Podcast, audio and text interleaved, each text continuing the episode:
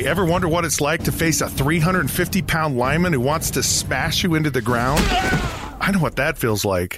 Scott Mitchell here, and I want to tell you about my podcast, Helmets Off, where I talk about the pressures of being an NFL quarterback and some of the other pressures pro athletes face when the helmet is off. It's a podcast, and you can get it free on Google Play, Apple Podcasts, and at KSLSports.com. Hi, this is Scott Trout, CEO of the domestic litigation firm Cordell & Cordell.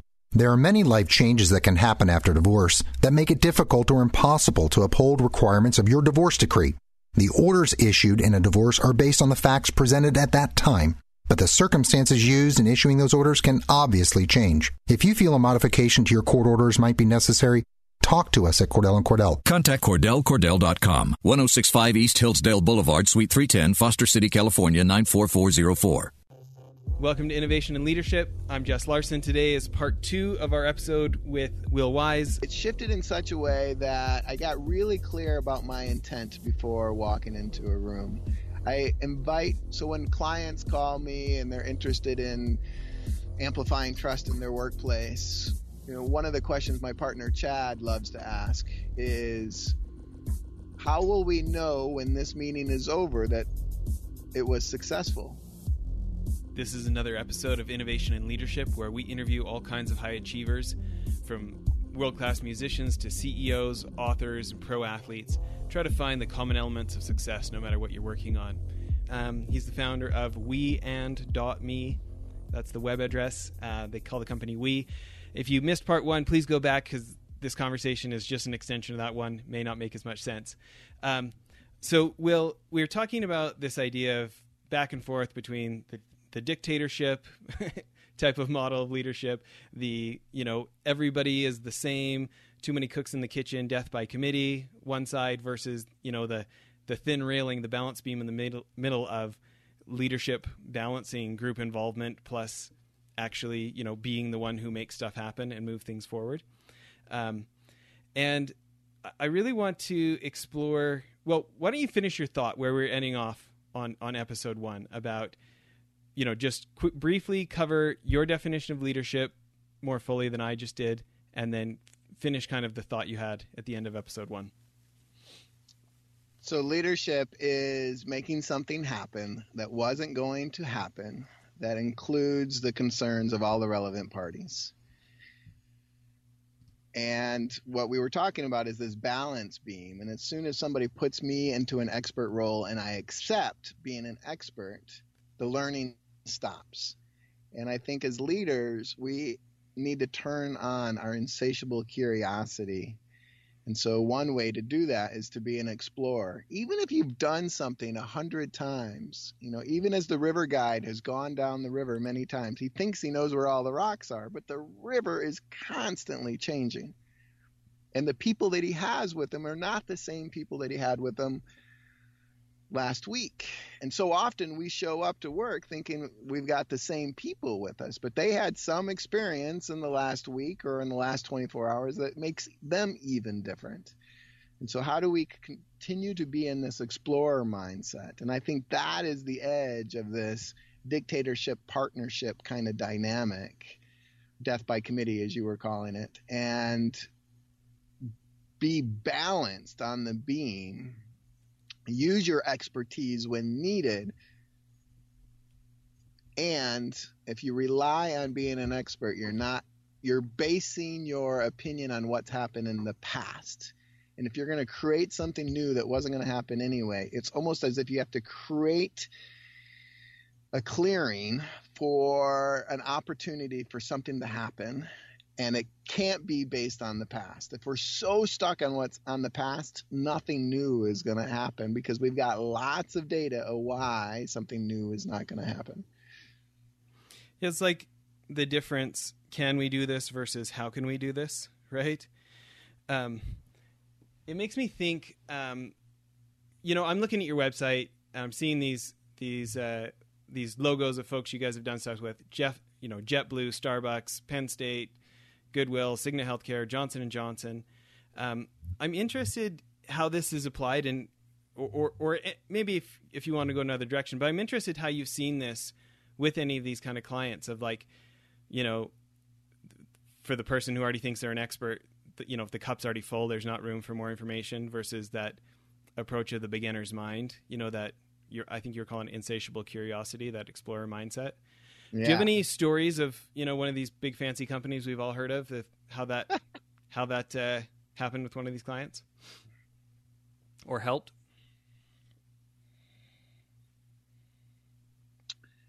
One thing that I'm going to speak in generalizations here for a moment.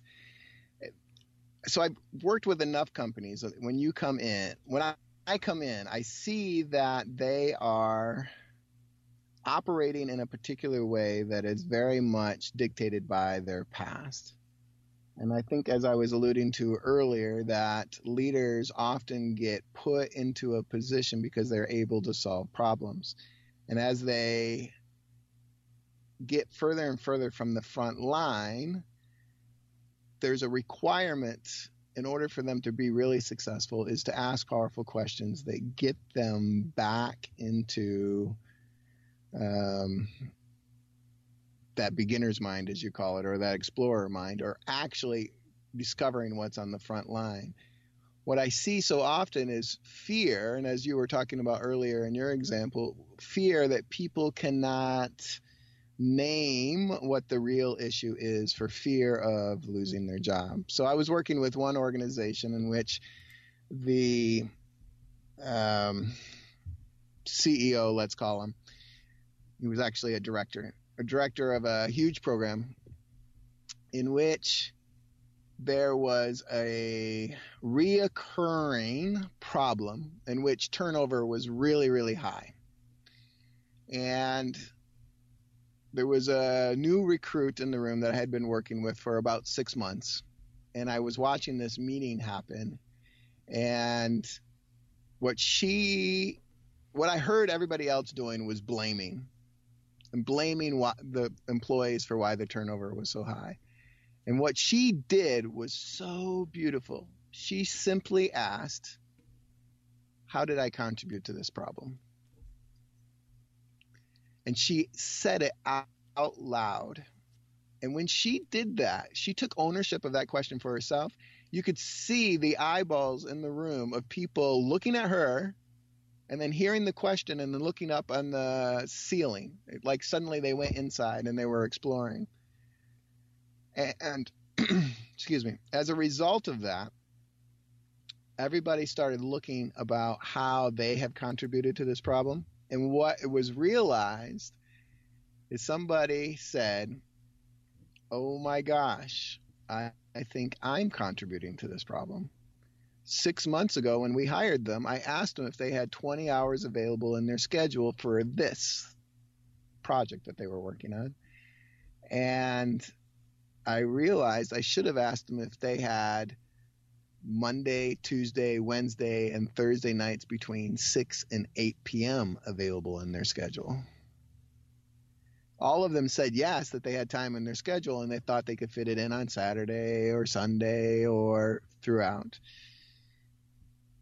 And so what happened from that moment on, some other people named their contributions to why the turnover was high. All their intake, all of their hiring practices from then on became really clear about what their needs were. The next quarter, their turnover went from being so high to less than 1%. When they got really clear about what their own contributions to the turnover was and not blaming the employees, engagement went up. You know, I love the principle you're bringing up. I feel like the Stoics really hammer this issue of like what's in my control. You know, what do I have influence on versus what's outside of my influence, right? Yeah. And I think about myself and how often I resort to, you know, some sort of accusation or blaming about a situation versus like asking that question, you know, what's within my circle, like that I can influence about this, and like getting really, really worried about that.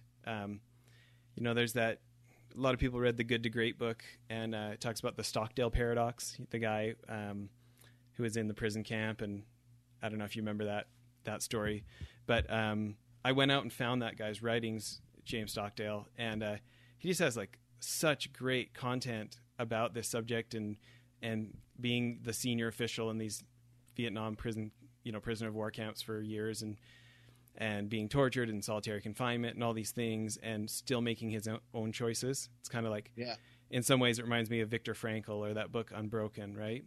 Yeah, and, it's interesting, how, like, I know you wrote the book, Powerful Questions. No, tell me the name. Ask Powerful Questions. Okay. Ask Powerful Questions. Create conversations that matter. Okay. Yeah. So by the way, everybody go to his website, weand.me.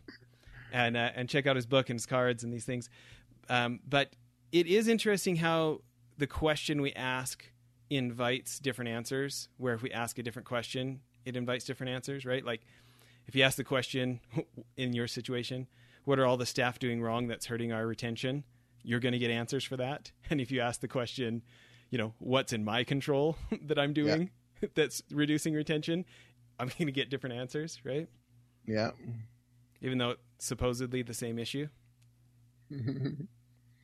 What's another thing like that? What's something else that you feel like, having spent all this year studying this and going to school and teaching it, what's something else you feel like you wouldn't have learned if you hadn't put in the hours doing this and observing people doing this work?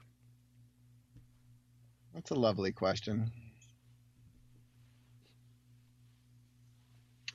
I think two things that come to mind quickly. So in the book, there's a pyramid, and the bottom of the pyramid is intention.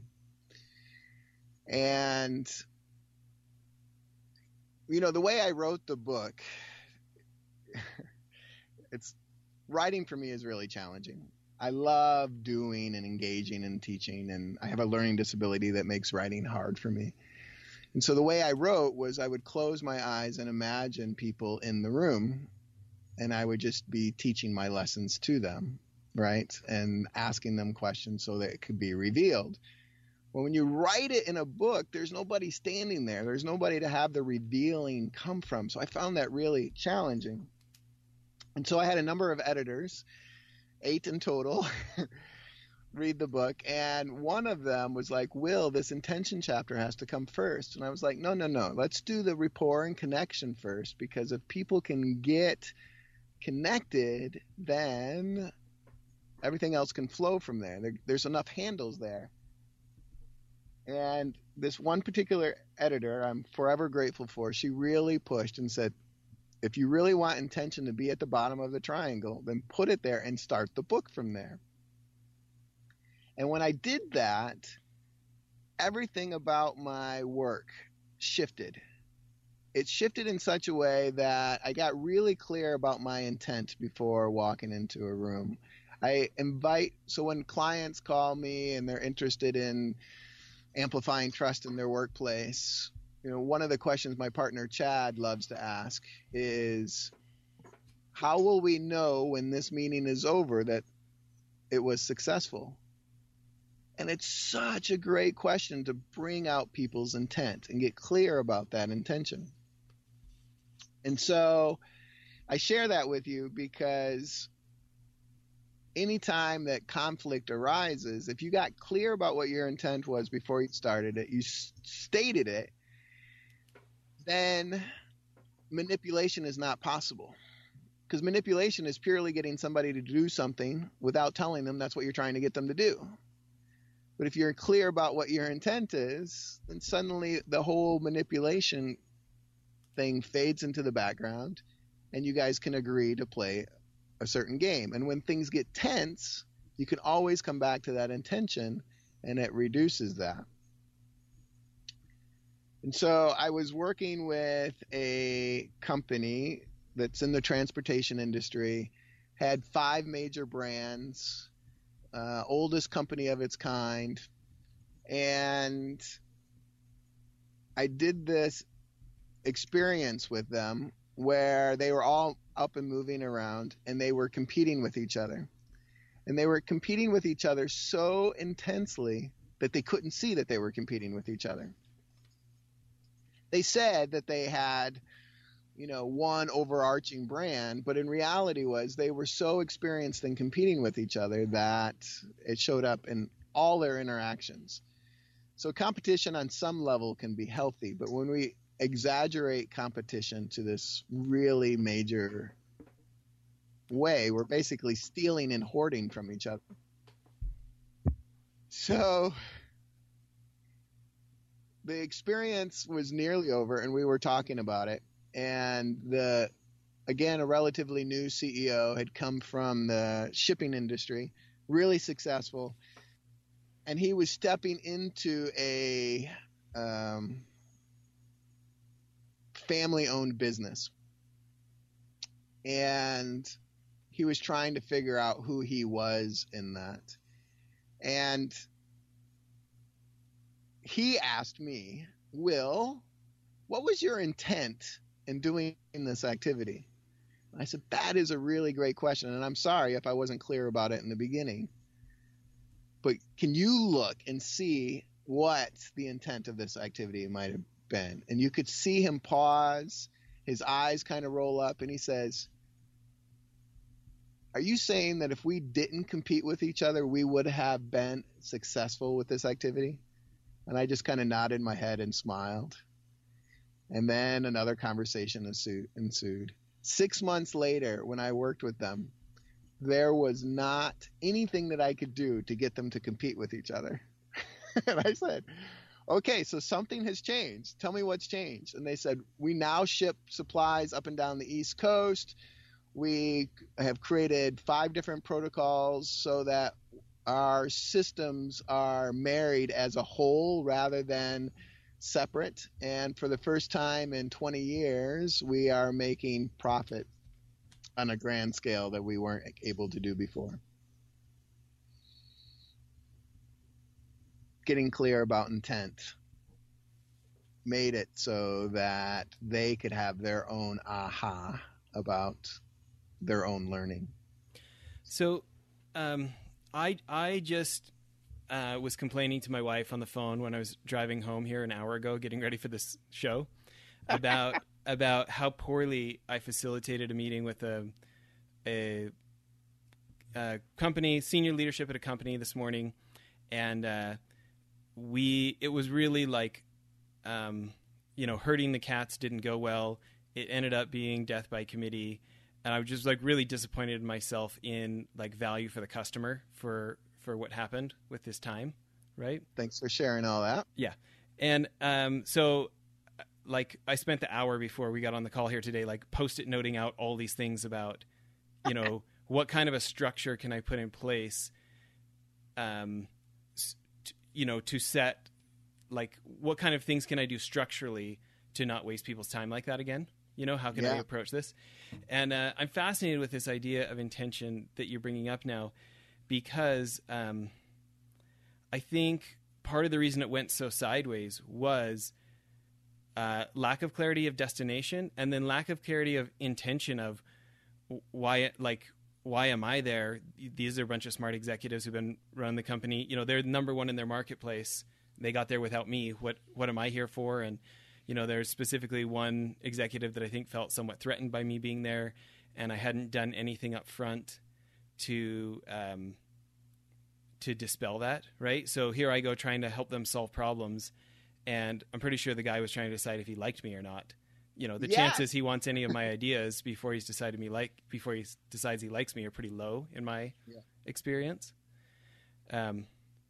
So this intention thing, I also think like a bunch of our conversation this morning was, it got pretty sideways into like the 5-meter target instead of the 50-mile destination, right? Like it quickly devolved into like features and benefits instead of like, do we even want to be in this business? Right.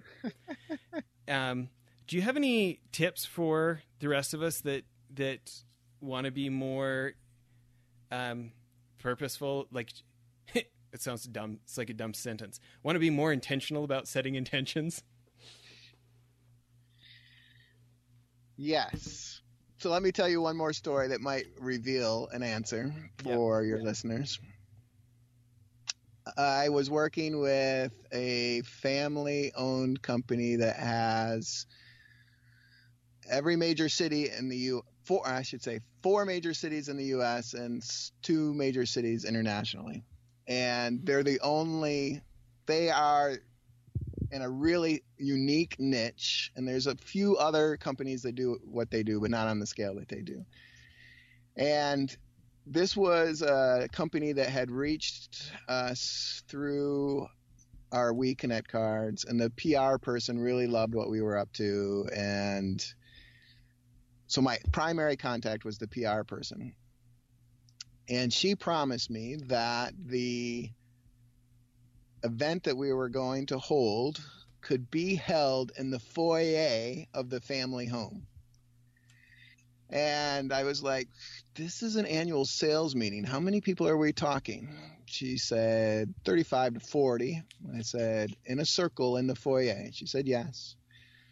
So I decided that I needed to get there a day early. So I got there a day early. I ended up connecting with the president of the company and showed up at his house, and there was no connection. He immediately just started pointing. He said, okay, here's how we set up the tables, and he just kind of started doing the task. And I realized, oh my gosh, I'm task oriented too. I have to build a connection here in order for us to be able to move forward. And so I made a real effort to focus on intention and connection.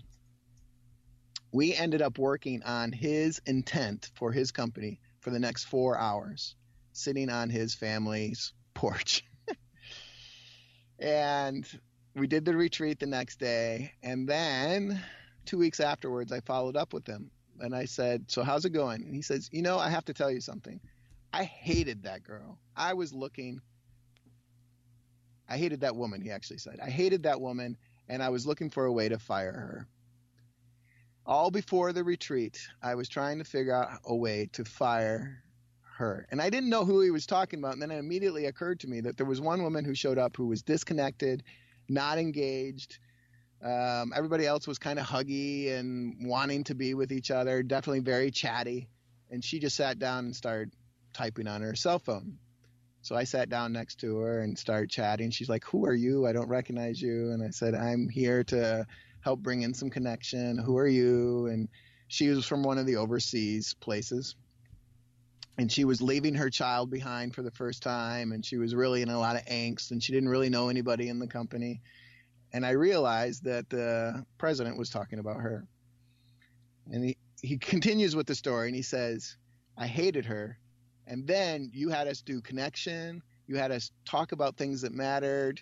And I randomly got selected, put with her twice. And in the second conversation, I realized that I loved her, and I was looking for ways to support her. And all of that hate was coming from other people. And people were telling me the problem that she was. And then once I saw what she was up against, I realized she wasn't the problem at all, that the system was the problem. 2 weeks later, he was on an airplane going to that major city overseas, and that company's profit that quarter went up exponentially. And the reason why I'm telling you that story is because the two key pieces that showed up there was intent and connection. And so getting clear about your intent, I got clear with mine and saying, hey, Mr. President, we need to connect. And then we ended up having this whole long conversation about his intent. And when he realized that his intent could actually give direction to the company, he wanted to get it so precise. But he also then wanted to share it in such a way that people could slice it apart. He had watched Simon Sinek's People Don't Care About What You Do, but They Care About Why You Do It. And he wanted to nail that. And in that creation of it, he wanted to create – through our conversation, he knew he needed to make connection a important piece of the work that they do, and it was totally missing from the way that they were interacting. Wow, that was a long-winded story. Did that help? Yeah. That's like the sound of regret in my voice for having not done that previous times. Okay, I love this. I feel like I feel like we could do like 10 more episodes here. I know we're running out of time. What's something I'll promote for you, for anybody who hasn't heard it earlier in this episode or the last episode. Please go check out Will and Will's work at weand.me is the web URL. But Will, what's something that you would want to leave with us as kind of your closing thought here? I appreciate you asking. One of the things that often shows up in my work, and this was based upon a student, is I would give out homework, and one of the students said, "This is not homework. This is self-work. This works on me, and I'm transforming as I do this work." And so I think one thing that could be fun to leave your leaders with is your listeners with, and I'm calling them leaders. Listen to that. If they're listening to this, they have to be leaders, right? They're going to make something happen that wasn't going to happen anyway. If you want to be a leader, challenge yourself to follow your genuine natural curiosity and find those moments. It could be while you're standing in the line at the bank. It could be while you are getting food at the fast food restaurant. Find moments with your colleagues in which you can ask a question based upon your own natural, genuine curiosity. I think curiosity is the key to helping us be in a explorer mindset. It helps us leave the dictatorship and be in a place where we're traveling a new territory as if we're seeing it for the first time. And so one of the tools that I give people as they start this journey with the concepts and Ask Powerful Questions is find something that somebody is wearing, caring, sharing, anything that they are presenting, and ask a question based upon your own natural curiosity. Now, there's a little bit of a trap in there. It's funny how people hear this. What they'll do is they'll look for something that they like. And I'm not saying you're shopping. You're not looking at them as if there's something there that you want to buy. Why is it they're wearing a purple hat if they're wearing a purple hat, right? What is it about who they are that they're presenting themselves, right? When they get up dressed in the morning, they're presenting themselves with this attire that they put on, or they're speaking about something. And if you are curious about it, ask. If you're not curious about it, so if you and I start talking about sports, I'm not so curious about sports, so my natural curiosity is not going to show up there. But I might be curious to why you are a fanatic about sports. And so I might not ask about that particular game, but I might ask, why are you so excited about that? I am curious about that. And so find things in your environment that you are naturally, genuinely curious about and ask people about them and listen to what shows up, and then allow another question to show up. And you don't have to spend tons of time doing this. Try it with strangers first, right? There's nothing to lose with a stranger.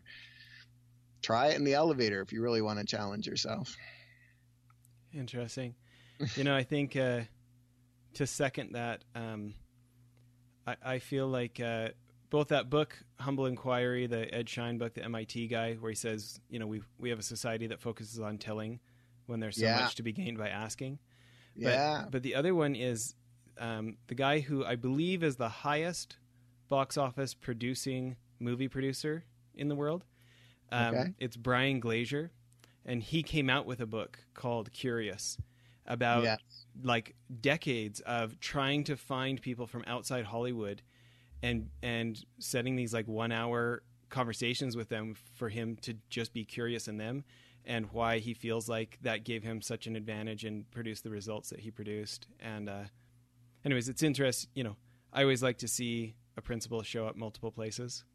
And when my partner read that book, I can see his calendar, and you can see at least once or twice a week, curious conversation. Like he purposely met with people and just really tried to be exploratory. And that's where the learning happens, right? Learning does not happen when you're an expert.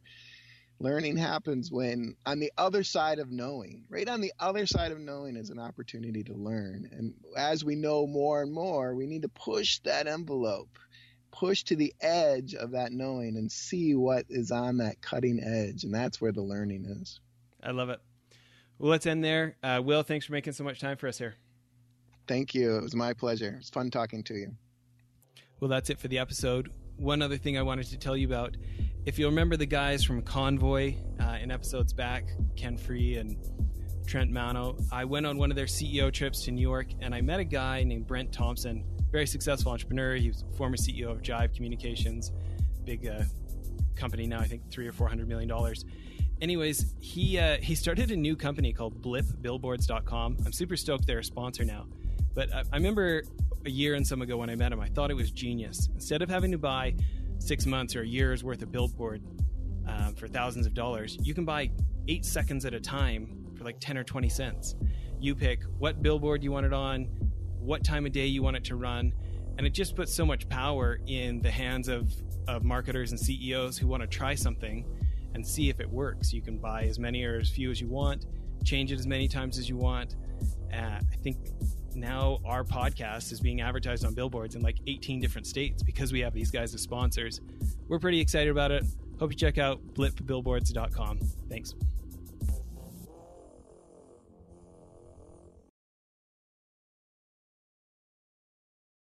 At Farmers Insurance, we have concrete evidence that parking under an industrial cement mixer, that's just asking for trouble. Seen it, covered it. Click for more. We are farmers. Bum, bum, bum, bum, bum, bum. Underwritten by Farmers Truck Fire Insurance Exchanges and Affiliates. Products not available in every state.